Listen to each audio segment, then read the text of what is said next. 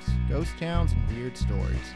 This is your host Nathan, and on today's episode, we're sitting down with Joseph Puzzo, owner and founder of Olive Branch Furniture, to discuss his road to becoming a professional craftsman and the history of the Mark Twain National Forest. So sit back, relax, and enjoy the show. So you touched on this a little bit earlier, but when I think of woodworking, my mind goes to shows that I would see on PBS when I was a kid Yes. of these older guys. They're in their New England wood shop making very prototypical pieces, but your style is very different from that. Yeah. So could you go into a little more detail about describing your style and who's been your influences on how you make your pieces the way that you do? Yeah. So there was a big rush of influence, especially starting it really started heating up 2017 for uh, George Nakashima. So he's an, he's he's long past, but he would take slabs of wood, and he would um, make these fantastic pieces of furniture out of him. Mm-hmm. And just he's one of the world's I mean world's most he's the world's most famous furniture maker. If you're a furniture maker, you know Nakashima. And so that's where my initial like inspiration came from was from him and just I was like, oh yeah, I wanted to everybody wanted to do that. Everybody wants to make stuff like him. Mm-hmm. You start from a place like that and then slowly build your own thing. So Yeah. I took that and then now I'm in a spot where the furniture that I build highlights the species that that I'm building out of. Okay. So I don't just want something that's like, oh, I want dark wood. Like, I get that. But have you heard about spalted hackberry? Have you heard about sycamore? Do you know what sycamore looks like? It's like, like these. There's so many different species like out there. There's, um, oh, sapele. Sapele is just this beautiful red, you know, piece of wood that is. I've, I've never heard of that before. Yeah, I'm yeah, like, all of oh, them. redwood. yeah, yeah, all of them. It's just it's fantastic. Sorry. Um, and then like, do you know like you know with cherry, very very rarely in cherry species there will be this. Everybody thinks cherry might be red, but it's usually just like a pinkish hue. yeah. Very rarely in cherry there will be this fire red cut. It's hard to find. It's really hard to find. And I developed a really good relationship with some woodworkers, or Mhm. sorry, with some sawmills, where they would call me if they ever found it, and I would buy all of it. Just buy all of it. it was just beautiful, Yeah. beautiful red.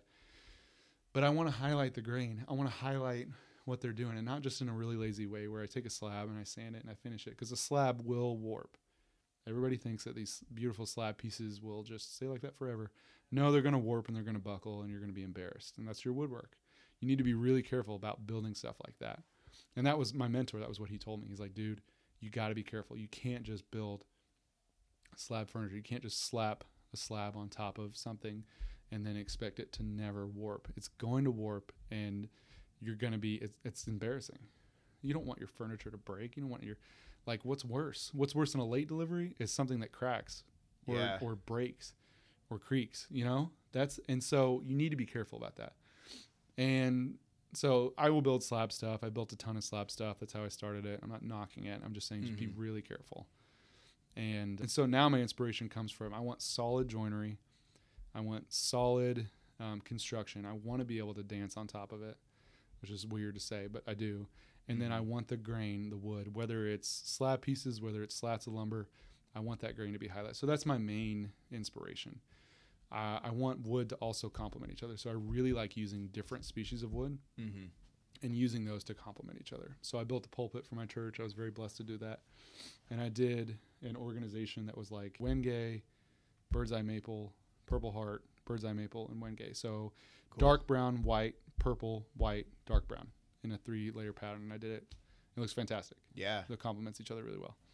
Okay, so we've grown up in the era of fast furniture. IKEA is notorious for it. Every big box store will sell you an entire house's worth of furniture that's made out of glue and sawdust, and it's going to Mm. fall apart after two Mm, moves. Preach. There's furniture out in Oregon that got there off the back of a wagon, Yep. and if I move something across town that I buy at a big box store, it is done. Exactly. So, are you seeing a shift in what people are wanting in their homes? Yeah. Absolutely, I am. I'm seeing a lot more people want that higher quality thing, and a lot more people are coming with the expectation of knowing like I can go to a big box store and I can buy this really cheap, crappy thing, and I can set like we bought we had an IKEA bookshelf when we first got married, and it that thing like fell apart. Like the back of it never stayed on tight Mm. and it's just frustrating. Like I paid money for this. I worked really, really hard for this. Um, and now it's falling apart. It's not going to hold up my books. And should it fall over, like my books would fall out, my stuff on it would break, and someone might get hurt. And so a lot of people are like seeing that and they're wanting to buy more stuff. Now, obviously, people that are just getting started in life, like we can't afford that. Mhm. Um, college kids, freshly married kids, or freshly married people. But as as they get older, they get really frustrated with crappy, um, crappy cabinets, crappy drawers, crappy tables. I mean, you have this real big, gigantic table that's just junk. Those legs are gonna break out from under it, and it's embarrassing. Like I knew a dude. They had a table and a leaf in it, and it was just bowed. It was just like a U shape. It was so so terrible. And they're like, "Can you fix this?" And I was like, "For the price it would cost me to fix it, just make me build you a new one." So it's not even a asking for something that's like luxurious or innate. It's No. asking for something that's It's functional. quality.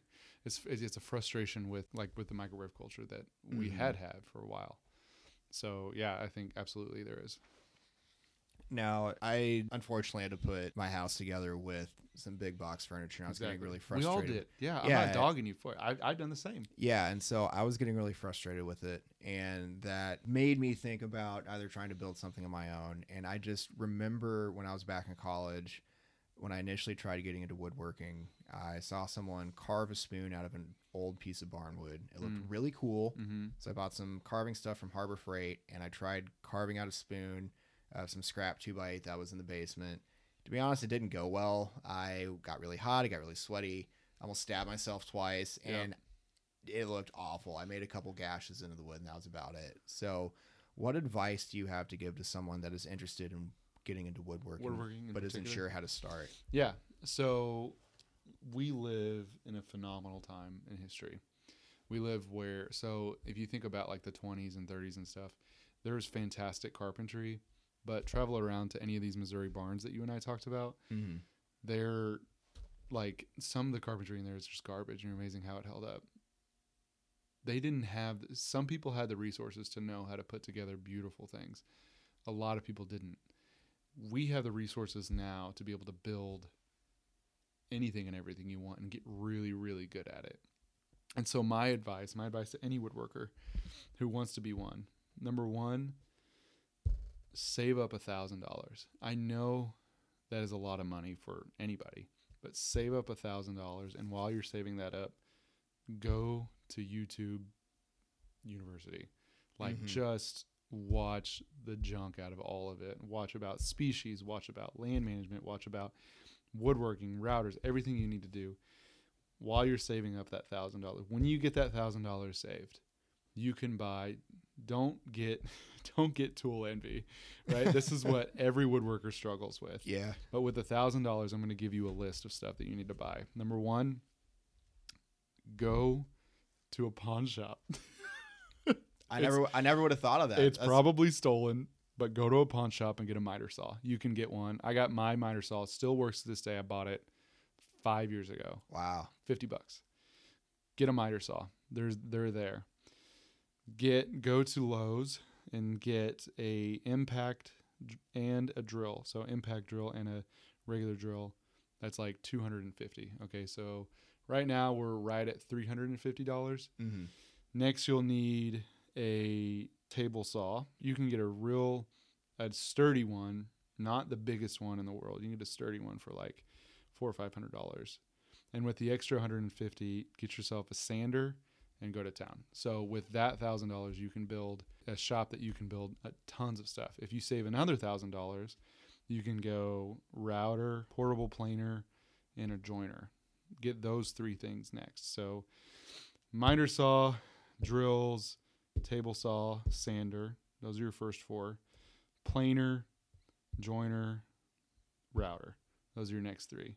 So with those seven tools, so that's two grand invested, you can build darn near anything. I bought just dumb stuff, and I'm like, what a waste.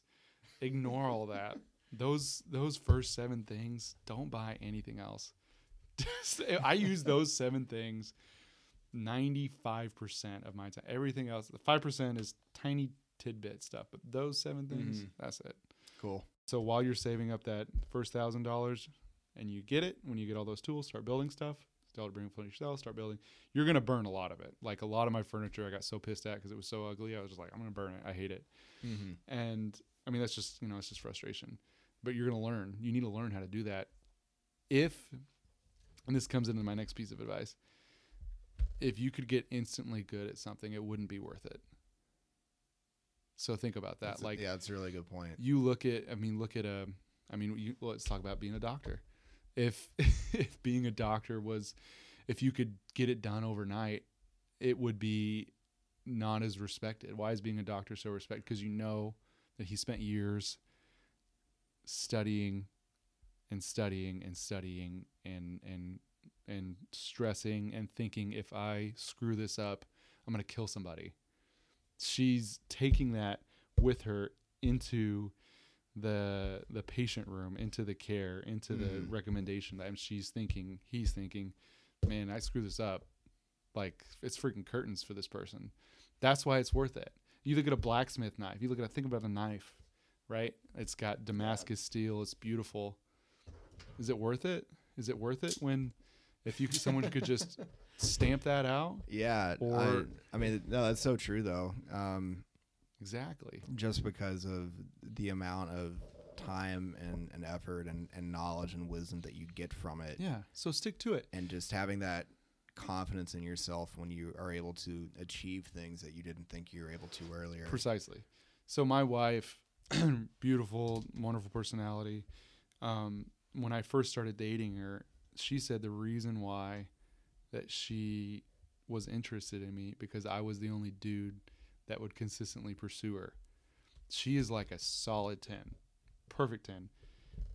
And there are these jokers out there that didn't take the time to be like, oh yeah, maybe I should ask her out on a second date, or maybe I should be intentional about how I'm going to pursue her.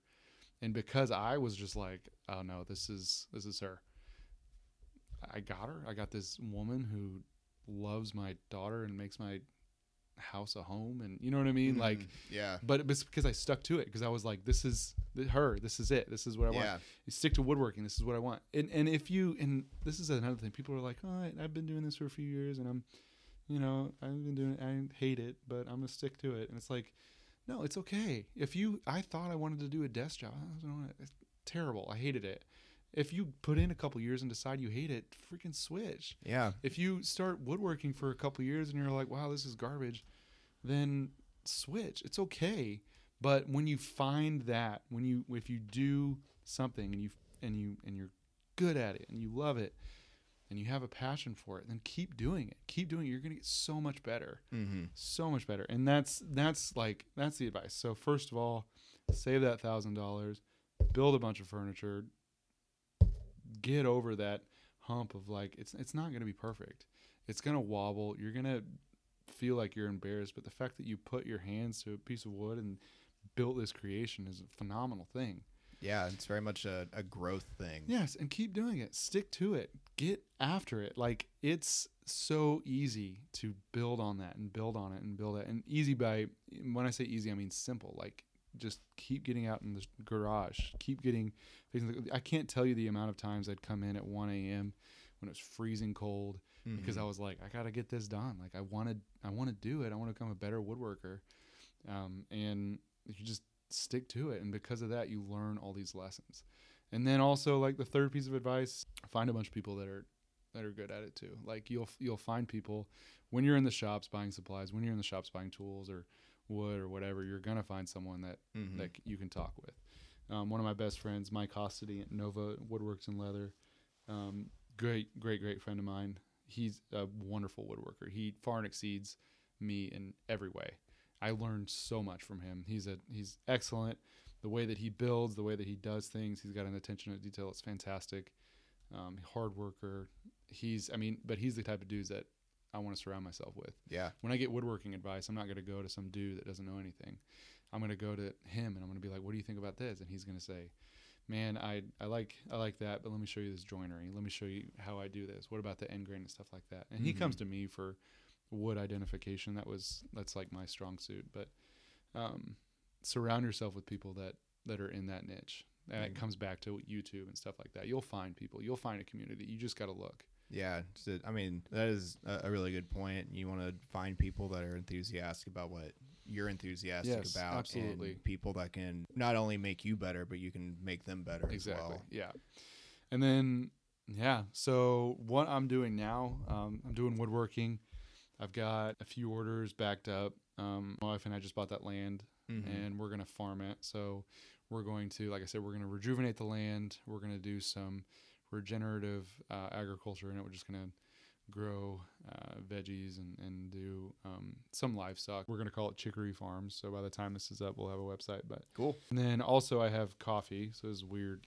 That's the story in and of itself. But Well, we'll have you on for another episode of this. somehow I got involved in coffee, and it it that's a weird story. But I got I've got I'm running coffee too, so it's just olive branch coffee. So I'm doing coffee. I got a farm, a furniture business. That's the thing about being an entrepreneur, though. Like there's so many fun things to do. Yeah, I want to do all of it. yeah. You know what I mean? There's so many jobs that I want to do. So, but um, those are the three that that I love doing and and stuff like that. So, that's it. Farm, Cool. coffee, furniture. Yeah, man. Thank you for talking so much about your adventure into entre- entrepreneurship and jumping in with both feet, Yeah. and just the, the hustle and the ability to, man. I don't know. I, I'm I'm just so amazed because like I you know I've traveled around a bit, and you know we we haven't always lived close to each other, but and so you know I'd kind of see bits and pieces of what you were doing, Mhm. but it's just so cool to hear you know that whole story. You're a big wood guy, Yes. obviously. You know more about trees than I do. The question I've got for you is: Do you like trees? love them. Love them. I love you. And I didn't get to say this either, but if I can use a tree that was downed because it had either died or because it was being cleared for a field, I will do that. I will pick that tree a thousand times over. All right. Well, on this case, I think you're gonna like this story. So Okay. we're gonna talk about how Missouri got the Mark Twain National Forest. Yes. Don't know this story, but I am excited. Dude, And I love Mark Twain. It is wild. Yeah. So uh, Mark Twain, today as we know it, covers over three million acres, spread over 29 counties. Uh, the vast majority of this is in the Ozark Highlands, where we grew up. Mhm. Contains 11% of all forested land in Missouri. So it's actually home to the largest spring on national forest land, which is Greer Spring. And out of the 765 wilderness areas that the Forest Service manages, Mark Twain has seven of them. Wow. So they're the Irish Wilderness, Rockpile Mountain, Bell Mountain, Paddy Creek, Piney Creek, Hercules Glade, and my personal favorite, the Devil's Backbone. Yes. Went Love the hiking devil- there. Love the Devil's Backbone. Love the Devil's man. Backbone. Got lost there with um with Josiah and Chen. I heard about Did they that. tell that? I- yeah. And I- There's God, there's this tiny tiny turn right. I'm not trying to, to delay. I know we gotta go, but there's a tiny turn right, and we missed it, and we walked for hours in the night, and eventually we got to a sign that said private property, and so we turned around, dude. So that's that's the thing. Um, by design, those wilderness areas are remote and not clearly marked. Yeah, I didn't realize they were supposed to be that difficult to navigate either until I started kind of putting things together. And if you read the reviews of these places online, other people didn't either. yeah, so, um, just kind of going through like the different Yelp reviews. A lot of people were complaining about bugs, ticks, poorly marked trails. Like, guys, it's Uh, yeah, it's it's nature. part of it. That's where the ticks live. Don't Yeah. get mad if you stomp in their home. Uh, the Devil's Backbone actually got a five star review. Uh, one guy gave it a five star review that he'd never been there before, but he said he was really excited to go. Uh, Piney Creek unfortunately took last place with 4.4 out of 5 stars. A lot of people are getting lost and they weren't too happy about it.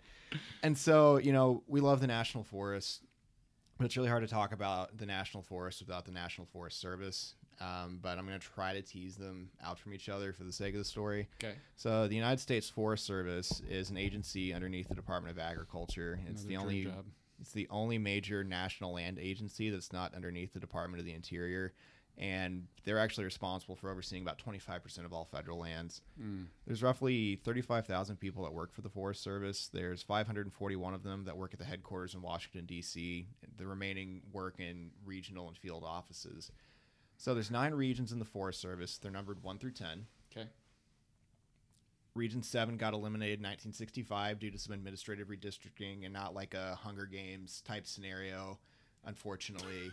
That, There's that, a conspiracy there. I know it. that, ah, that, that did make me wonder. It was like, Is that where the premise of the Hunger Games came from? Was the Forest Service just 100%. revolting against itself? As someone who's done zero research and knows nothing, yes. yes. you know, the Hunger Games has districts and a lot of woods. Just saying. Yeah. What are the odds? Yeah, Illuminati confirmed. Illuminati confirmed.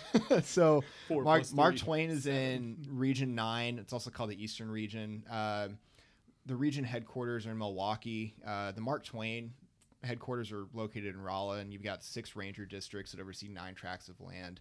Most how many how many acres is that? That those? over three million. Yeah. Okay. so uh, most of the work gets done at the ranger district level, where the staff will do trail construction, maintenance, campground operation. They oversee special use permits. They manage wildlife and vegetation habitats. They also happen to have their own law enforcement division, and these guys have access to cool things like horses, snowmobiles, dirt bikes at their disposal to protect natural resources, for Service employees and visitors. Okay. And you know, this wasn't mentioned on their website, but all four Service employees also bake cookies in their tree houses to raise money towards their annual operating budget, and 90% of them are under 24 inches tall. so the Keebler elves are they're, uh, d- big Glock guys. If you look at a box of Strap. Keebler cookies and there's a bulge, it is a Glock. Prior to uh, pre-conservation legislation, you know, back in the 1800s, America did this thing where we bought a lot of land. Um, some might say it's a purchase, and the government was itching to put it to use, and it chose a policy that encouraged people to settle and domesticate the landscape. So prior to establishing the federal income tax in 1913, the, the federal government actually received a large portion of their operating budget from selling this land. And during the 1800s, half of the nation was sold off to states, corporations, and private individuals. We were relying on seemingly limitless resources to expand. Uh, logging, you know, these vast forests that gave people jobs, cheap lumber to build cities, towns, and railroads. You had these centers of commerce that are now being tied together with each piece of native lumber laid underneath the steel rails. Right. So in 1862, the Transcontinental Railroad and Homestead Act made the transfer of land and natural resources out of the public domain to settlers and railroad companies possible. Under this law, Lincoln signed, uh, he said that citizens and even future citizens uh, were given 160 acres of public land provided they live on it, promise to improve it, and pay a small fee. Yeah. And so, like all government programs, uh, the grift was hard at work. Millions of acres were actually sold underneath fraudulent circumstances. Of course. Uh, later acts like the Timber Culture Act of 1873, where anyone could get 160 acres of land, providing they were willing to plant 40 acres of trees, were well intentioned, but there are numerous loopholes that allowed non residents to claim the land for speculation purposes. And your family member could just give their land to you, and this way, formal ownership could be circumvented and you wouldn't have to pay taxes on it. Mm. So later acts, because we're just doing the greatest hits here of agricultural land policy in the Yes. 1800s, we have a very heavy uh, agricultural lawyer fan base, even though we've only been around for half of an episode. Uh, acts like the Desert Land Act of 1877 gave 640 acres of land at $1.25 an acre to anyone who pinky swore if they would irrigate it in within three years. And so that resulted in ranchers, timber and mining companies, and land speculators to sweep up large chunks of land. And we're talking like up to a million acres at the time. That's awesome. Of just coming in and saying, yeah, so we'll, we'll take it. Just, just rampant, rampant. Just that's mine. Give me. ah, just, gimme. it's, just it's like it's like a child in a room full of candy, and they're just it really was. as much as they can. And so, trying to figure out why Lincoln did that, uh, we were kind of like having a small war at the time. You might have heard of. yeah. So he was, yeah, it's, Tabasco was made around that time, right? yeah, yeah, yeah, yeah. Um, A1 steak sauce too. So when Lincoln wasn't working on A1 steak sauce and Tabasco, he was also saying, "Hey, we really need to develop the West because just in case this little conflict in Maine goes bad, Yes. we want to have that developed so they don't get that." So land fraud was easily achievable by wealthy individuals and corporations, while the little guy that just wanted to determine his own destiny on his little piece of heaven by the sweat of his brow and honest work got left out. So by the end of the 1800s, it became obvious that our natural resources did indeed have a limit. Two thirds of our timberland had been chopped down. The unrestricted logging and the fires that frequently followed it resulted in erosion of the topsoil. Streams and rivers were flooded with sediment, waterways became extremely difficult to navigate, and excessive runoff increased the likelihood of severe flooding. Okay. Habitat loss led to the disappearance of many species in the area that were once common. Yep. We're in a good. Yep. Yeah, we're doing great. You're doing great. So this leads to America's first forest agent. In 1876, Congress authorized the appointment of America's first forest agent, forestry agent, Dr. Franklin B. Howe, physician, statistician, and naturalist, Nice. which is a different triple threat doctor from what we're used to hearing. so, working underneath the Department of Agriculture, he conducted a study on the supply and demand for forest products, ways to manage and preserve forests, and the influence of forests on the climate, which I thought was interesting because, you know, when I think of 1870s climate change is not really Right. what I think was- of climate change like, studying. Yeah, he was way ahead of the game there. Maybe these carbon traps do something. Yeah. So he finished his report the next year, and he was extremely critical of uh, the current environmental policies of the day. He condemned the wasteful attitude towards America's natural forests and the unchecked greed of timber companies. He advocated for a new kind of forest management, the re-examining of property rights, and most importantly, for the federal government to set aside forested lands as reserves. So in 1881, the Division of Forestry was created within the Department of Agriculture with Dr. Howe as its head. The thing was, there wasn't anything for it to manage yet, so its purpose was largely as a fact finder for questions about forests and forest policy. And in 1898, the Division of Forests finally got some forests to be in charge of. And in 1905, the Forest Service as we know it was established. Okay. So that's how we get the U.S. Forest Service. One man. One man. determined. on his own. So I mean, it's kind of cool though. Like, I have no idea how they picked him, but it seemed like he did a really good job. Like- so this is funny. Like he's right place, right time, right right voice, just yeah. talking out. So I have to go to the bathroom. Real quick. Okay. Pause it. Yeah. So uh, we are gonna take a break, and we will come back right after these ads.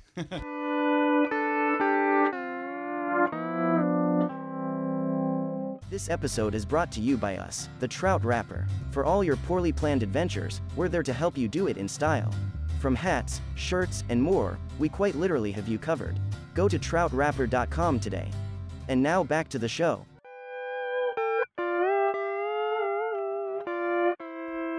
And we're back. So Short potty break. short potty break.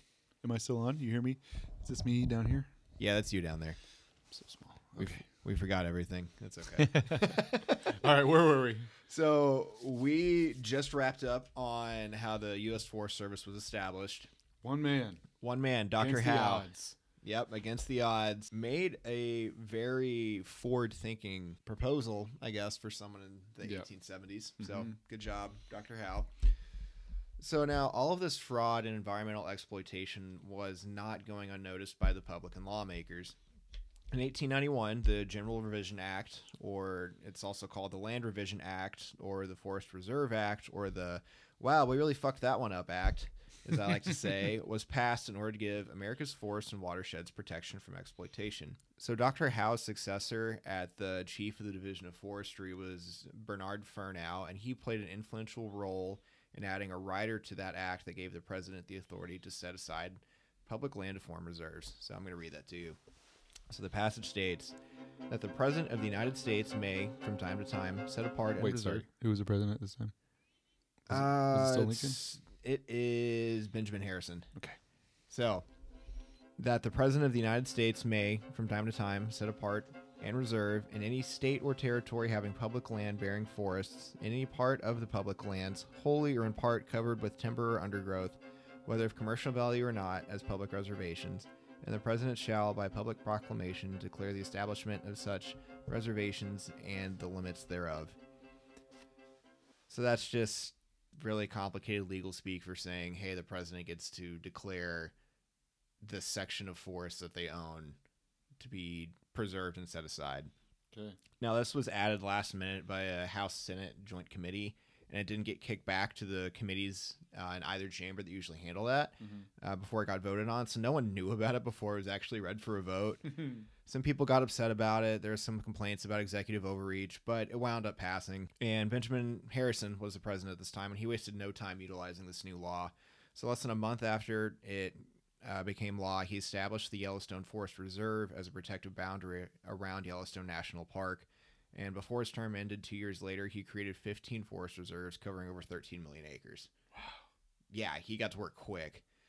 Um, his successor, uh, Grover Cleveland, who has the best first name, I think, out of all presidents, I think, I think just Grover. Side note: the if so, have you heard some of the conspiracy theories about like national parks? no, Dude, they are wild. They I don't know any of have you? Oh, dude. Okay, I don't want to get. I don't, have you heard about um, missing four one one? No. Oh my gosh. Okay. I don't want to go deep, but there's this group of people who have, and it's tragic, but there's this group of people, hundreds of people, who have gone missing. In order to get on this list, you have to have these criteria. You have to go missing like in the afternoon, and I'm gonna miss say something, but it's something weird. Like you have to go missing in the afternoon.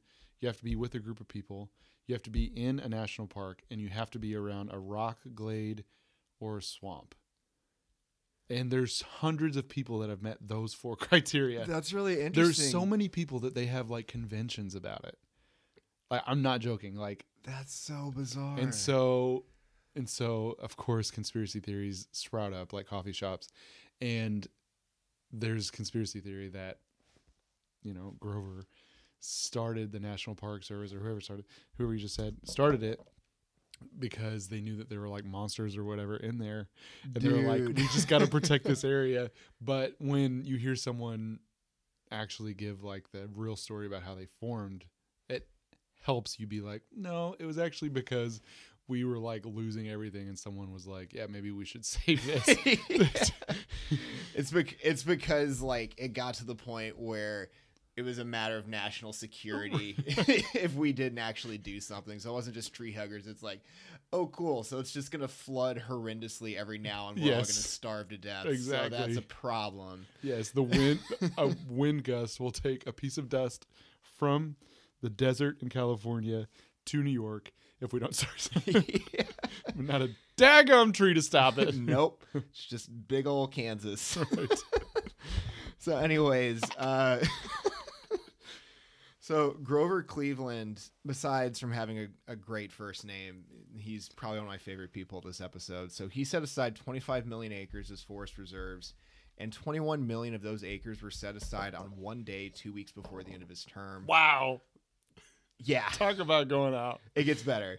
So most of this land was in western states, and people living out there didn't take too kindly to that. So the Seattle Chamber of Commerce said, quote, King George had never attempted so high-handed an invasion upon the rights, end quote, of American citizens.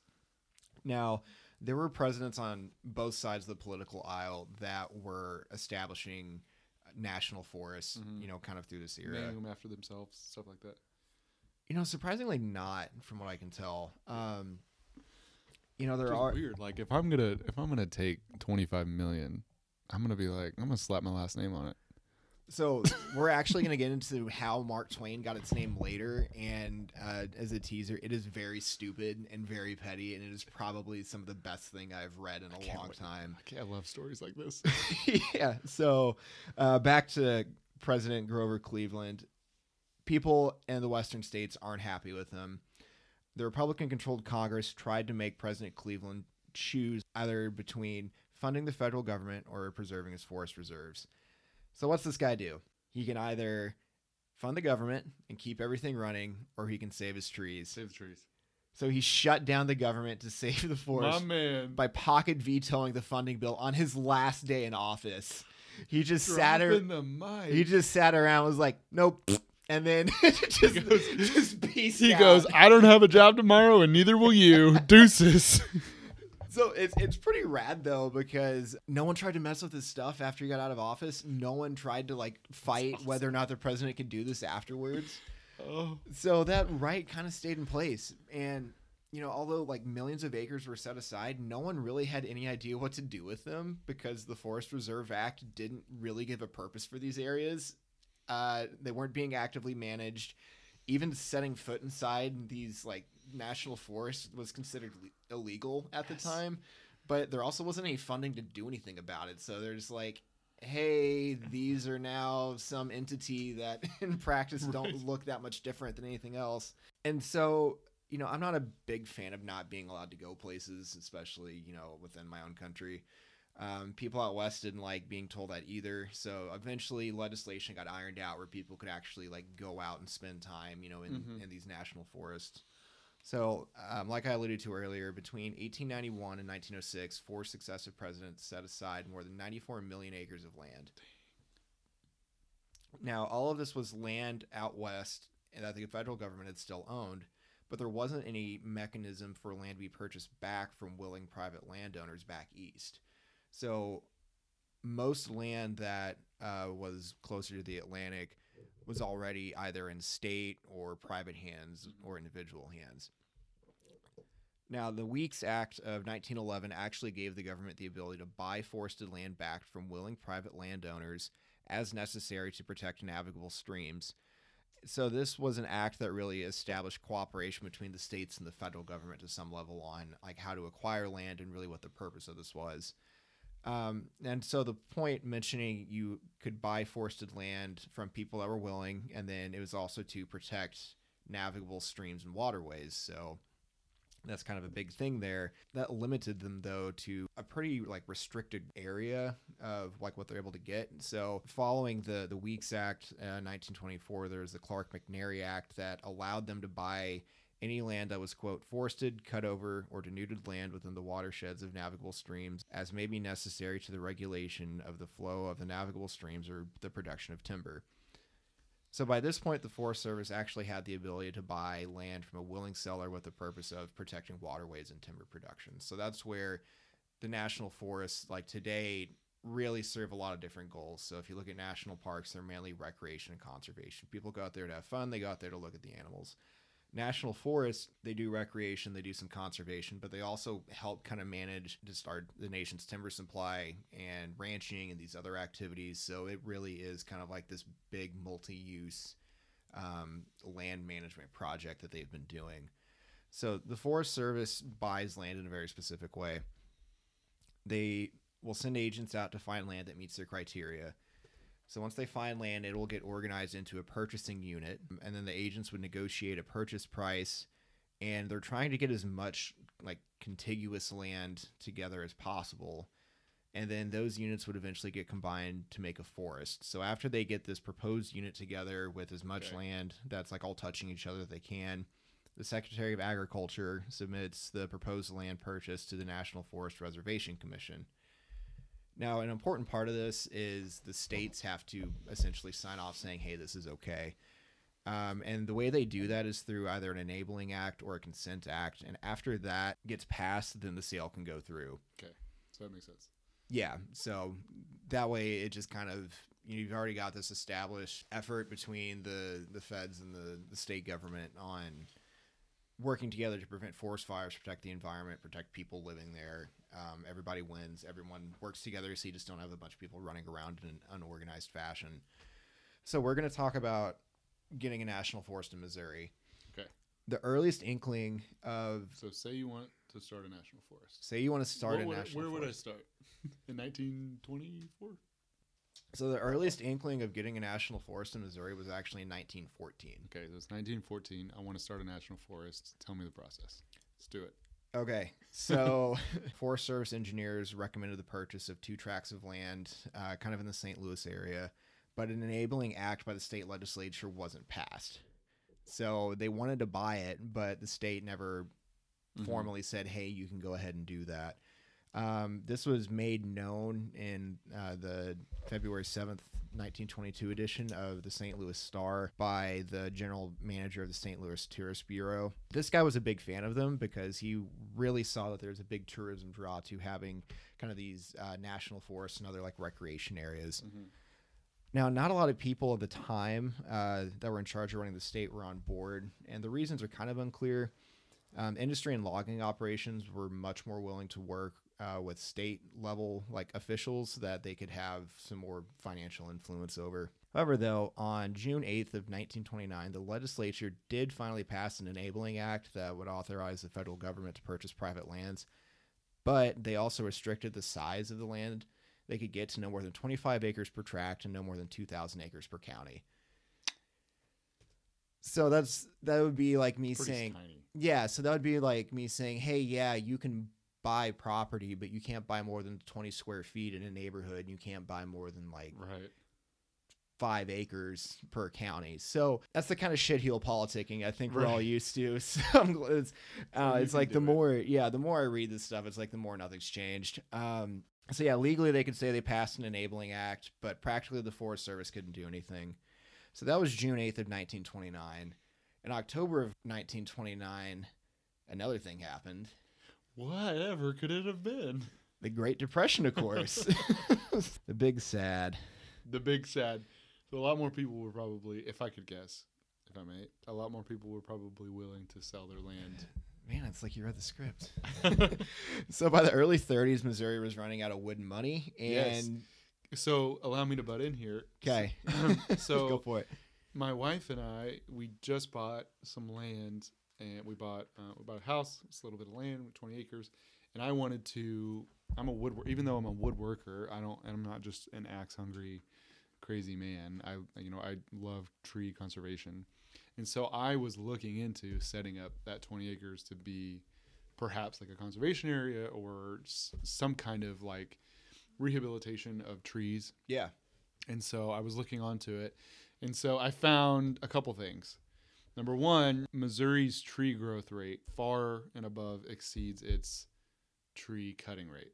That doesn't make it doesn't make sense? We are Right. growing we we're growing and planting more trees than we're cutting down in Missouri, that's good. which that's, is exciting. So this a, is that's a new thing for us. this is yes. So this is all Missouri Department of Conservation. Good You job. MDC. Yes, I would. I would love to be told I'm wrong, but I, I scoured that website. Which, by the way, we have a fantastic Department of Conservation. I am, I Yeah, am- seriously. I, would love for those guys to come out and just tell me how I can make stuff. I I enjoy those guys. Um, so number one, that number two, Missouri used to be um, border to border shortleaf pine, especially in the southern. Yeah, yeah. So, and that was the most common. Uh, that was the only pine that grows in Missouri, and it was the most common tree in southern Missouri. And so, if you are in southern Missouri and you're listening to this, which you probably are, because Nathan and I are going to send it to our buddies, um, everywhere that you see oak trees, just in your mind, replace that with shortleaf pines. So when we went through and cut, clear cut all the shortleaf pines, old growth shortleaf pine, the oak trees can grow much faster, really quickly that and explains so it. Okay. all the oak trees grew up like like that so they popped up in the air well shortleaf pine does not like to compete and so it couldn't compete with the big oak leaves and they were like and they just gave up so Yeah. you'll see all the shortleaf pine you see now is a conscious effort by the missouri department of conservation to plant more so you'll see it on the way from springfield to west plains you'll see like pine forests and stuff like that yeah, that's just them making a concert effort to, to grow back beautiful and they grow really fast yeah. Um, I- it's, it's awesome. Um, but in 1920, you're talking about 1920. 1920 was like the uh, is the official year. So MDC, look at the website. This is what they say. That was the official year that it was like, oh yeah, we've cut down all the all the shortleaf pines. Like there's no growth shortleaf pines anymore. yeah, there was a really big but very short logging boom. Yes, and in Missouri. jump. Yeah, jumping ahead. We're like four lines away from hopping into it. Oh my gosh, we are, dude. I'm just I'm sorry. It's like so. Um, it's so funny that I Yeah. mean, you know, as a as a tree nerd, it was something like that. But the end of what I was going to say, the third thing is that we're going to try to make a pine forest in our land. I've got a that's little awesome, sack, man. so I've ordered 100 trees. I'm going to see how much space it fills. I'm going to space them according to the MDC website, Yeah. so it'll be a forest. And which shout out to the nursery, um, George O. White Nursery in Eminence, Missouri. It's Oh, yeah, fantastic, yeah, yeah. super cheap. Uh, but we're gonna we're gonna get a hundred. We're gonna see how many that is. We may need to get another couple hundred, but I want my grandkids to experience what a pine forest is like. Yeah, man. I won't get to walk through it, but it'll be just a beauty. Like if you've ever walked through a pine forest, It's amazing. it's so much different from a deciduous or not. There yeah, I've seen one tree that's not get cut down during the logging boom. Yeah. and it is it was impossible to find. I thought Yeah. we were lost. And yeah, it's huge. Yeah, but, um, that sounds like a typical Mr. Bo- Is that was your dad? Did your Yeah, dad take you yeah, out there? That sounds like very something your dad would take you out to do. Like I could see your If dad being like, "Hey Nathan, we're gonna go find a tree that didn't get cut down, and you're like, all right. Like Well, so- later. Yeah, we um we were told that by we were just out like hiking the backbone and there was this guy that he knew that was just like in the woods. So this guy in the woods was like, "Oh yeah, there's this old growth pine like over that way." And then I didn't understand any of the directions, but then we went out there and found it after so for a while. MDC keeps track, and I can't remember what they call them, champion trees maybe, but they keep track of all the biggest trees in Missouri. Oh wow. So the biggest cherries, the biggest walnuts, the biggest, and they don't give exact areas, right? Because poachers, and that's a real thing. Like tree poachers are a real thing. Like there are people that will go into the redwood forest and the sequoia forest, and they will cut off the burls of trees because the burls are really, really valuable. So they'll cut the burls off trees. It'll kill the tree, but which is terrible. man. But yeah, it's poaching, right? Tree poaching? That's crazy. Come that on. crazy? Yeah, do I- drugs. yeah, go do drugs or do something else. Gosh, dude. So anyway, um, wow. Yeah. So I know, I know we got off topic, but Well, thank but- God we have tree cops. Yes, I know. dude. Yeah, I saw tree cops watch like there was a truck parked on a bank like right next to my house and they were like watching them cuz they were like fishing off of this bridge and it was totally not allowed and but they were waiting for them to like cast their line and I was like get them. Come on, just- Which usually I'm not like that, but like I'm you know, I don't want I want to take care of this stuff like I said for my grandkids, but I don't want to get us too far off So, topic, but Yeah. Um, so yeah, by the early 30s, Missouri was running out of wood money. Getting government bread started to sound way more appealing. yes. So that enabling act limiting the purchase, uh, in 1933, they expanded the amount of land they could get to 25,000 acres per county instead of 2,000 acres. Nice. Okay. A year later, they bumped it up to 100,000 acres. So now we're talking about entire counties. Yes. and then the year after that, they got rid of the limitation entirely. yeah, because they're So- like counties. They don't get bigger. It's like, oh no, we are so broke. Somebody please get this from us. So the state of Missouri during the Great Depression um, wasn't good. Yeah. Poor girl. We touched on it earlier. There was a really big lumber boom in the late 1800s that wrapped up kind of the early 20th century. The land cleared by t- timber companies was just devastated by habitat loss and erosion. Selective harvesting was not a concept back then. It was just get all of it. Yes. Agricultural overproduction combined with low prices already had the Ozarks in a general recession before the Great Depression hit. And then when the Great Depression hit rural America, business failures and farm foreclosures were very common. You had families losing their land and homes to banks and wholesale mortgage companies. Illiteracy was becoming a lot more common. And it was, yeah, so like I said, Missouri was quickly running out of timber, money, and people i could read. Yeah. And I've got a picture here for you that I uh, pulled. So I mean that's that makes me sad looking at it. That was back from that was back from the 40s. That was 1941, Mm-mm. which I mean I, I can't even recognize it now looking at that, but that just really bums me out. glad it turned around. Yeah. So where was that picture taken? I'm not sure where that is. Like Okay. I'll, I'll t- like it's in like the western half of the Mark Twain National Forest, but I, I don't know exactly where. Um, But it's in Mark Twain. It, it is in Mark Twain, yeah. So the Forest Service was founded under the principle of doing the most good for the most people, and they now have the responsibility of providing economic recovery in addition to environmental recovery. In order for them to do this, the land needed to be bought from willing sellers.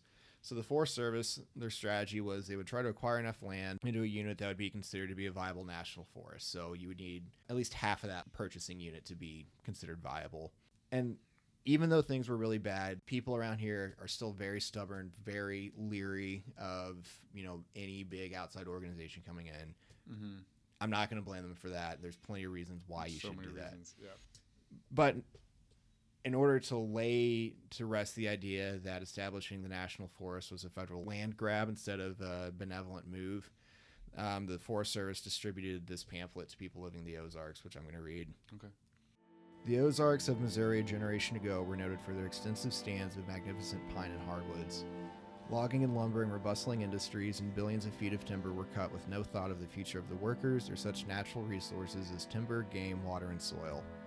Under this system of unrestrained exploitation, the seemingly inexhaustible stands of pine were the first to go, to be followed soon by the hardwoods. The timber exhausted, the lumber companies moved to other regions, presumably for further exploitation, leaving the declining towns so typical of the Ozarks region and reminiscent of the ghost towns of mining regions of the West. The workers left stranded by this movement were forced to turn to the soil for livelihood, aided and abetted by land sharks and real estate promoters anxious to dispose of the now nearly valueless lands. The soil supported the people on a reasonable standard of living for a time, but unscientific methods of cropping and burning of the woods, followed by torrential rains, finally resulted in a complete loss of the shallow topsoil, mm-hmm. except for the small part of the region comprising the wider stream bottoms. This, in junction with the common continued practice of frequent woods burning done with the misconception of improving pastures, has resulted in vast areas with rather complete ground cover of loose rocks and a scattering of badly injured and defective trees, hmm. remnants of the original virgin stands. Game has largely disappeared, and once fine fishing streams are now filled with silt for long stretches and subject to periodic floods. During this period of soil and timber loss and deterioration, the people have gradually become more poverty stricken until large relief expenditures are necessary to prevent deaths by exposure and starvation. Illiteracy is on the increase, and in some sections is disturbingly common. So, when was the last time you heard a government agency talk like that? My girl. I keep calling Missouri my girl. I love. I'm a huge fan of Missouri. I've got a tattoo of it, and it's just, it's sad to hear, and it's so true. I mean, dude, like, go on a walk in any old field, and it's so rocky. There's rock. I mean, it's just overexploited. And I learned from Greg Judy that there's a particular plant that grows called broomsedge, and Okay. it when that grows, it means your pH is low. And also when juniper or cedar grows, it means there's low pH in the soil, and it means that um, your soil's crap. And that usually comes from just like you said, exploiting, exploiting, exploiting, just trying to just drain the nutrients from the soil and not letting it recover. And so that's what's on my land currently, the land that I own, the 20 acres. And so luckily there's been farmers, two of them, uh, Joel Salatin and Greg Judy, like they talk about land rejuvenation. Yeah. And they do wonderful things. All they're doing, it's nothing, no chemicals, no stuff. I mean, you can, but they just, they put out cattle, they rotate them in a certain way, they put sheep out, they rotate them a certain way, and then they let their land rest. And so that's what we're going to do. We're going to use rabbits. It's going to take a lot longer. We're going to use rabbits and goats and sheep. Um, but it's cool, man. it's going to be awesome. So coming back to it, you're right. Like it's still around. Like the land that we looked at today, you could tell it's an old homestead. You could tell that they were trying to do it. You could see where the old hayfields were, and you can see that they're totally depleted. You can see where they tried to do stuff and the soil's just gone. It's not the end of the world. You can still fix it. You can still fix it. Now the soil that's totally gone, the rocky soil, be a lot harder to fix. But stuff that's It's gonna take it's gonna take a while, but you you can rehab it. yeah, you definitely can rehab it. And I think a lot of dudes our age, like millennials, a lot of Sheilas are going to do it. Like they're excited. So, have you ever noticed how the Mark Twain? It seems like the land's just kind of scattered, and it's always kind of these weird Yes. places. Yes. So the Forest Service found many willing sellers, but that enabling act in 1933 limited the total amount of land they could purchase in one county to 25,000 acres. So agents were forced to look for land where multiple counties came together so they could get the largest chunks Yeah. of land possible while working within a very dumb limitation that they got rid of Mm-hmm. like, two years later. So despite all that, you know, they found land that met the criteria, and on June 16th, 1933, the regional office in Milwaukee recommended purchasing four tracts of land. In 1934, those boundaries were increased, and they also purchased two more tracts of land. And then in 1935, they had two more units that were purchased. So, in the span of two years, over 3 million acres of land had been identified in 28 counties, and 982,000 acres of land had either been purchased or approved for purchase. So I'm just going to show you the picture now of what these original purchasing tracks were. So that's the top there. So there's four Nice. tracks that are kind of around. And Over then, in Ava, huh? Yeah, yeah. And so like you can see too though, it's like they really were trying to work within that system. It's like Yeah, okay, well if I can great. get a, like a corner or something, I can get hundred thousand acres, even though it still meets the requirement. And then you know that's what it's at today. So I didn't realize there's a part of the Mark Twain that was way up by Jeff City. Yeah. But I never knew why it was so weird. Like it's yeah, yeah. Because it all, yeah, because it always seemed like you cross right over into like another county, and then the forest is right there. Yeah, because most most national forests are yeah. Yeah. Like it's they're not as patchwork together. Yeah. So we have over three million acres that had been identified for purchase at the end of 1935, but under a third of that had actually been bought or approved to be bought. Now, if you were broke and desperate and couldn't wait for money, you had another option. You could sell your property to somebody else for pennies on the dollar and get paid now. When things first started, it took up to two years to get those first transactions, but it may usually take about six months. So if you were really strapped for cash and you couldn't wait, which I can't blame you for doing this, um, you could sell it to somebody else. And the people that were engaged in buying acreage at rock bottom prices were known as land jobbers. That's with an L. Although somebody probably got some services thrown in there for selling their land at a discount. Yeah.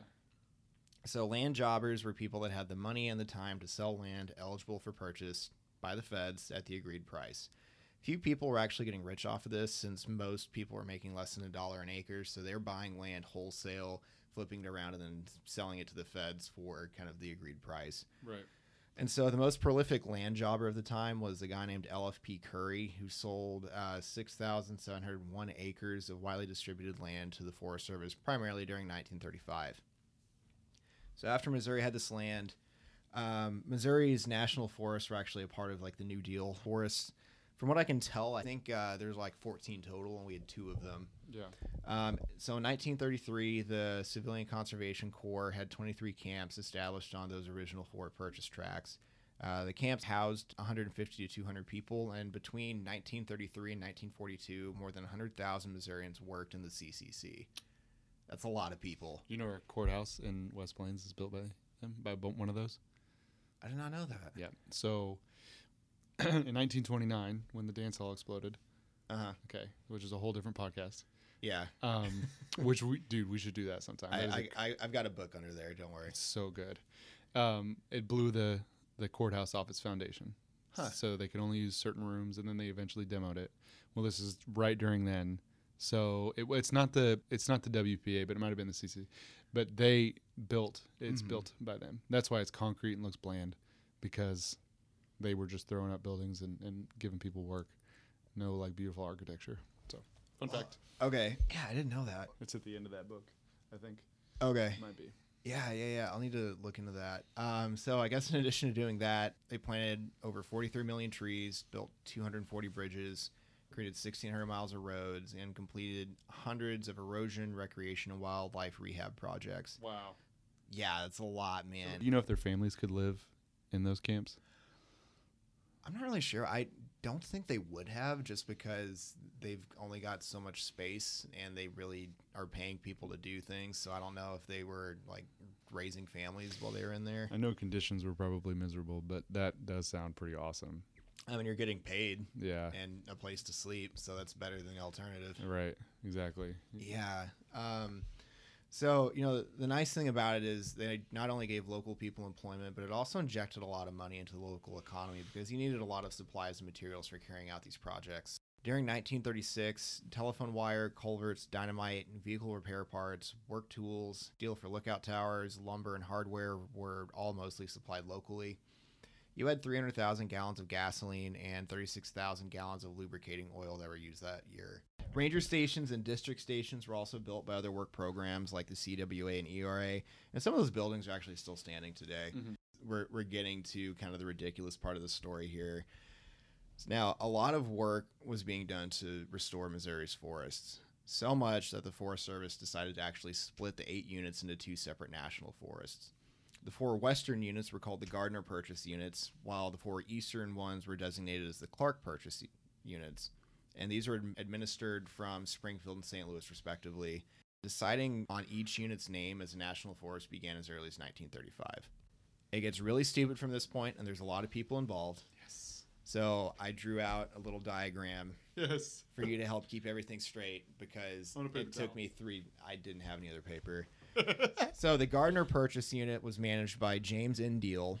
The Okay. Clark Purchasing Unit was managed by Paul D. Kelliter. Their regional forester, who's up in Milwaukee, is Lyle Watts, and the forest chief in Washington, D.C. is John B. Hatcher. okay. So in 1937, Chief Forester John Hatcher told Regional Forester Watts to consider petitioning the president to make the two units in Missouri a national forest.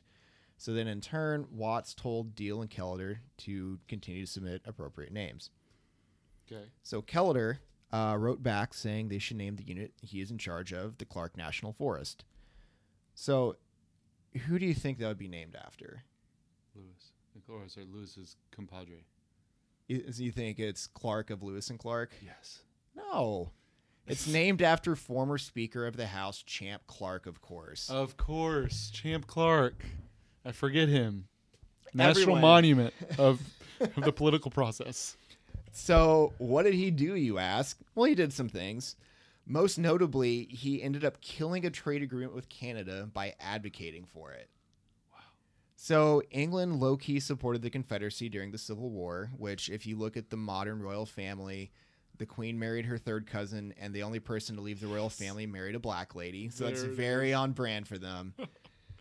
so, we weren't very happy about that after the war ended, we were trying to influence Canada and some other places in North America away from the British. Now, there were people in Canada that liked the trade agreement and thought it was a good idea, but there were also people that were very opposed to it, saying that we would try to annex them into the United States. So, what did Champ Clark do, you might ask? Well, he got up onto the House floor and said, quote, I look forward to the time when the American flag will fly over every square foot of British North America up to the North Pole. There we go. quote. Baller move. So either some guy in flannels with a Labatt in his hand or a beaver heard it outside Said, "What's and, and just radioed it back up to Canada. And they voted against the trade agreement, and we did not get a trade agreement finalized with Canada until over 75 years later in 1988. They're so bitter about that. So That's this a North American trade agreement. Nah, I can't remember. What it, it's it, it wasn't NAFTA. It was something. It was like pre-NAFTA, but Pre-NAFTA. they're like, no, you shouldn't vote for it. They're gonna try to take us over. And then this guy gets up, he's like, you should vote for it. We're gonna take him over. It's gonna be great. And then Taylor Swift was born one year after we got a trade agreement with Canada finally. we should have just sent her up. so clearly, this was a guy that we needed to name a forest after. Amazing. I think what's cool about Canada and America is that Americans don't want Canada and Canadians don't want America. Like we're just like we're cool with this really defined line between us. Yeah, Now, I know nothing about politics, but that's what that's how I feel. I'm cool without Canada. And I think Canada's cool without us. Yeah, like I every Canadian I've met, I've liked for the most part. Yeah. Um, very pleasant people. I think it's fun to go up there, but if I had to live in Canada, I I don't think I could do it. It's just No. too cold. It's too dark. I don't know how they're so happy all the time. Yeah. Um, so yeah, good for you guys. Colter Wall. Ryan Reynolds. I mean, just to name a few. Yeah. So even though I don't understand your way of life, I support you for living that way. So Kelliter and apparently everyone else was fine naming a forest after Champ Clark. But Kelliter, who mind you submitted a name for the place he managed, also suggested names for the other national forest while he was at it. And I'm not going to read those to you because they're kind of boring. Uh, Deal, who's the guy who actually runs the Gardner purchasing unit, also sent in some name suggestions. So he suggested Shepherd of the Hills, which is a good one. Daniel Boone, I like that one. mhm. hey, that's my seventh, seven times great. So say great seven times. Uncle. There you go. Yeah. No, kid you not. his his sister was my great times six grandma. Cool. Now you know. So I think he would have been a good one. Um, Linnaeus, L I N N A E U S. Not a big fan of that one. Kickapoo. Okay, Mark Twain nice. made an appearance. Chickam- Chickamauga, Say it fast. Nobody knows you're wrong. Osage, Pulaski, Glades, Ridgetop, Mozark, which was his personal favorite, I like that one. and my personal favorite is Hillbilly, like Hill space Billy. Yeah. So then later, Deal sent in Captain Meriwether Lewis, which I think is a good choice, and Thomas Hart Benton, who I think is also a pretty good choice, That would have been quite clever. Meriwether Lewis. and Champ Clark. Yeah.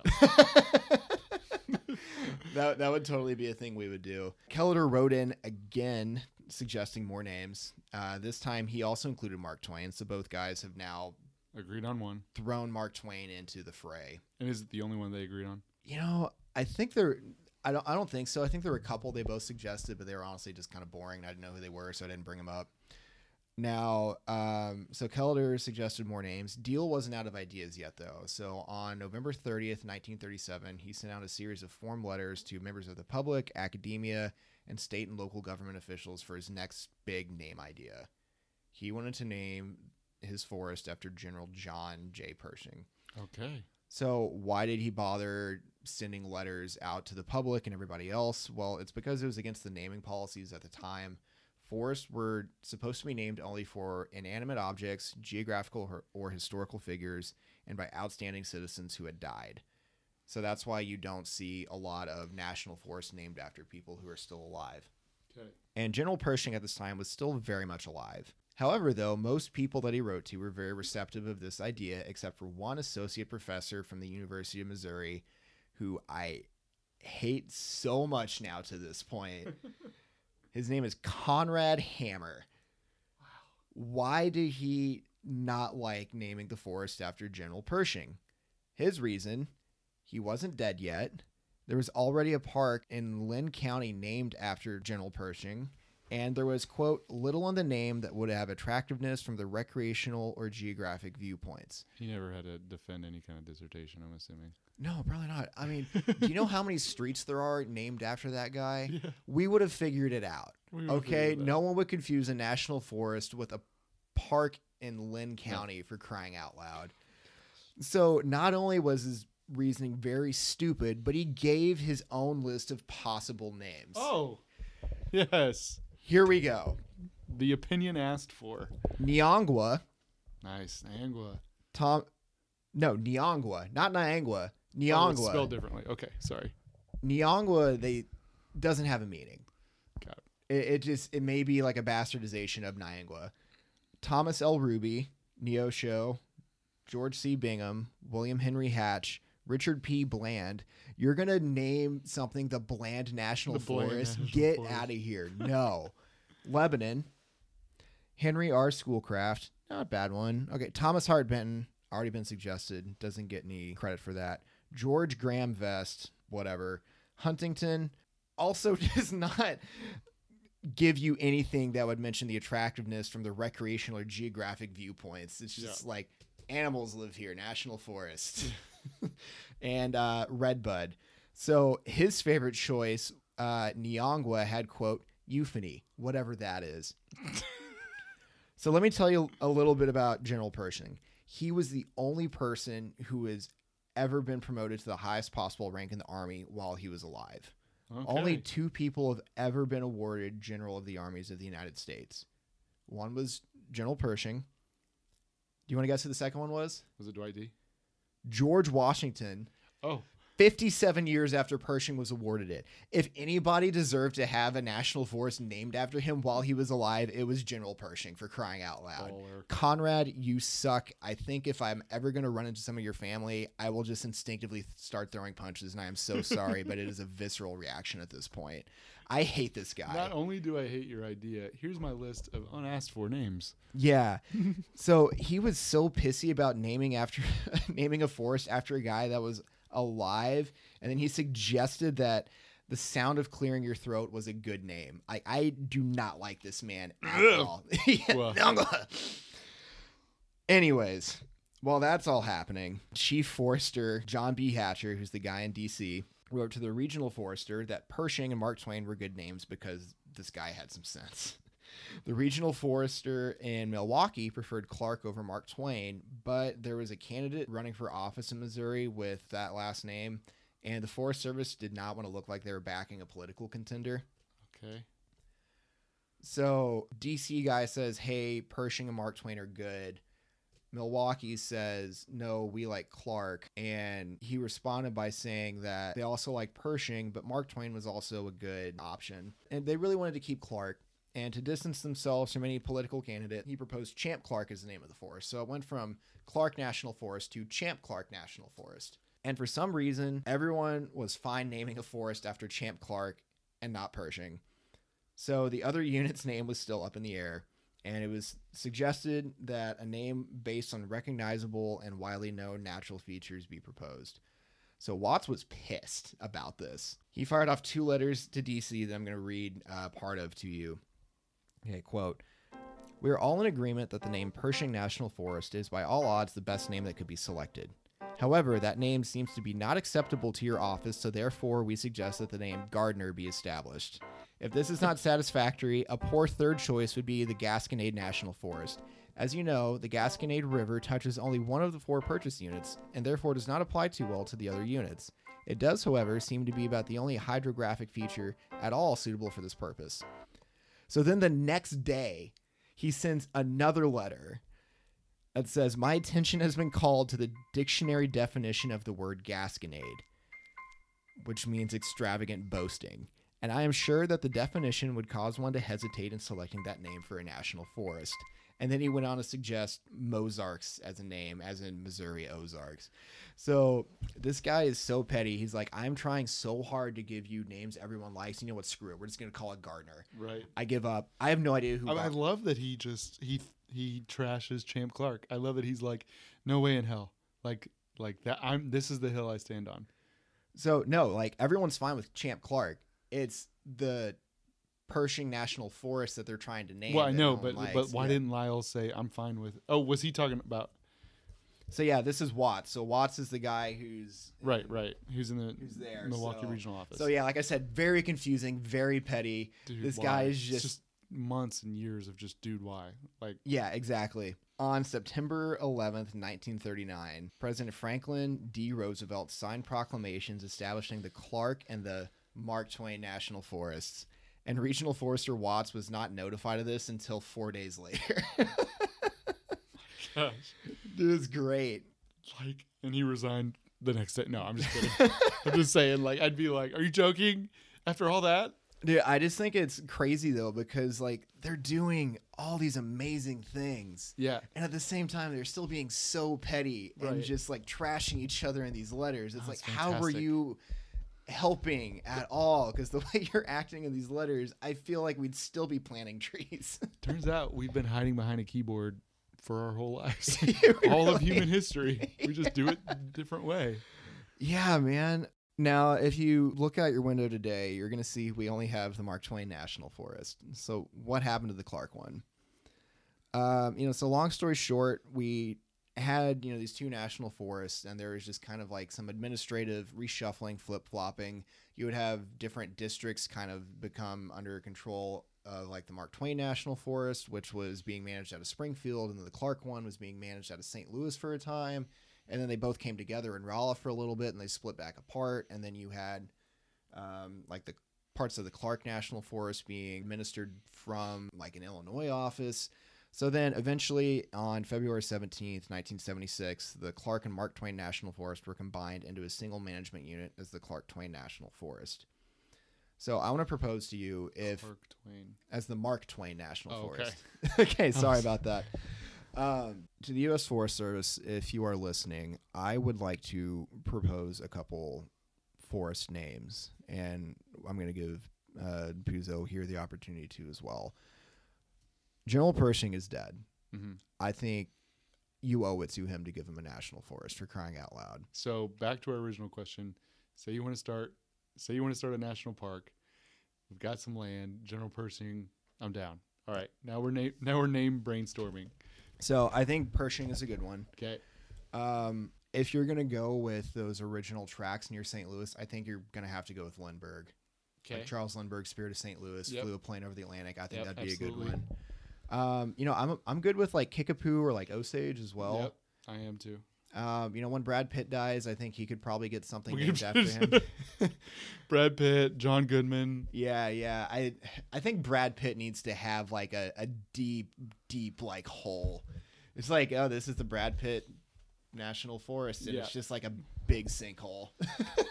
yes, exactly. I'm trying to think of some good ones. yeah, like Truman, you shouldn't get stuff named after you. Truman has a library. There's a guy, and I can't remember his name, but he was like an Olympian, and he ran. He's still alive, but he runs all over Springfield. Oh, he does. I'm trying to remember it. He's yeah, he's an older guy. Yeah, if you win a gold medal, you can have a national forest named Exactly. after you. I think that's a good one. Anyways, we came up with what four names in the span of like 40 seconds, then it got awkward, and we just rolled with it. Yeah, that's right. So like just it's not that hard. So that's the story of how we got the Mark Twain National Forest. that's If- awesome. it, it's it's very Missouri. It's So Missouri.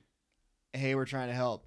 No, and then oh hey guys, by the way, you can like totally help so us much now. red tape. And then If like those four dudes had spent, I'm just saying a week, yeah, like right, they spent a week getting together and being like, we're gonna solve this problem. like at the end. Like I, I say a week that includes travel time. Yeah. They meet they meet together like on a we're, Wednesday. just, we're just all gonna meet in St. Louis and figure it out. yeah on on Wednesday we're gonna take train St. Louis. We're gonna get there, and by the end of the day, then at five o'clock we're saying, and if no one picks anything, we're going with Pershing. Yeah. and that's what we're gonna do. And they could have done that. Yeah, little naming convention. Everyone just Little naming convention. just throw a pot of coffee on. Y'all are probably smoking like trains anyways, so just Right. let the nicotine and coffee Get just fuel pipes, you. get the pipes out, get the cigars. Whatever. Put on some cool music. So, yeah, that's uh, you know how we got the forest. If you like that episode, please give us a five star rating and review. Really helps us out. Like and subscribe. Smash that notification button. Yes. Um, I don't think we have one of those. Anyways, doing all of that really helps the show. Tell your friends, please. Puzzo, where can people find you? Yeah, you can find me Joseph, so J O S E P H at olivebranchfurniture.com. I did have a website. I wasn't having a, a like most of my clients were coming just word of mouth. And so it was just it was a lot of upkeep, so I kind of just took it down. I still own the domain, but um, you can just email me there as far as furniture goes. Okay. Um, also business advice. That's it. Uh, my wife and I were were yeah we're doing a whole bunch of stuff, so I'm excited about That's cool, stage man. of life. Yeah, So, I'm looking forward to you know seeing what you make. yeah. So you can find us on uh, Instagram at Trout Wrapper, and you can also go to troutwrapper.com for all your clothing needs for your next poorly planned adventure. So until next time, do good and get in the woods.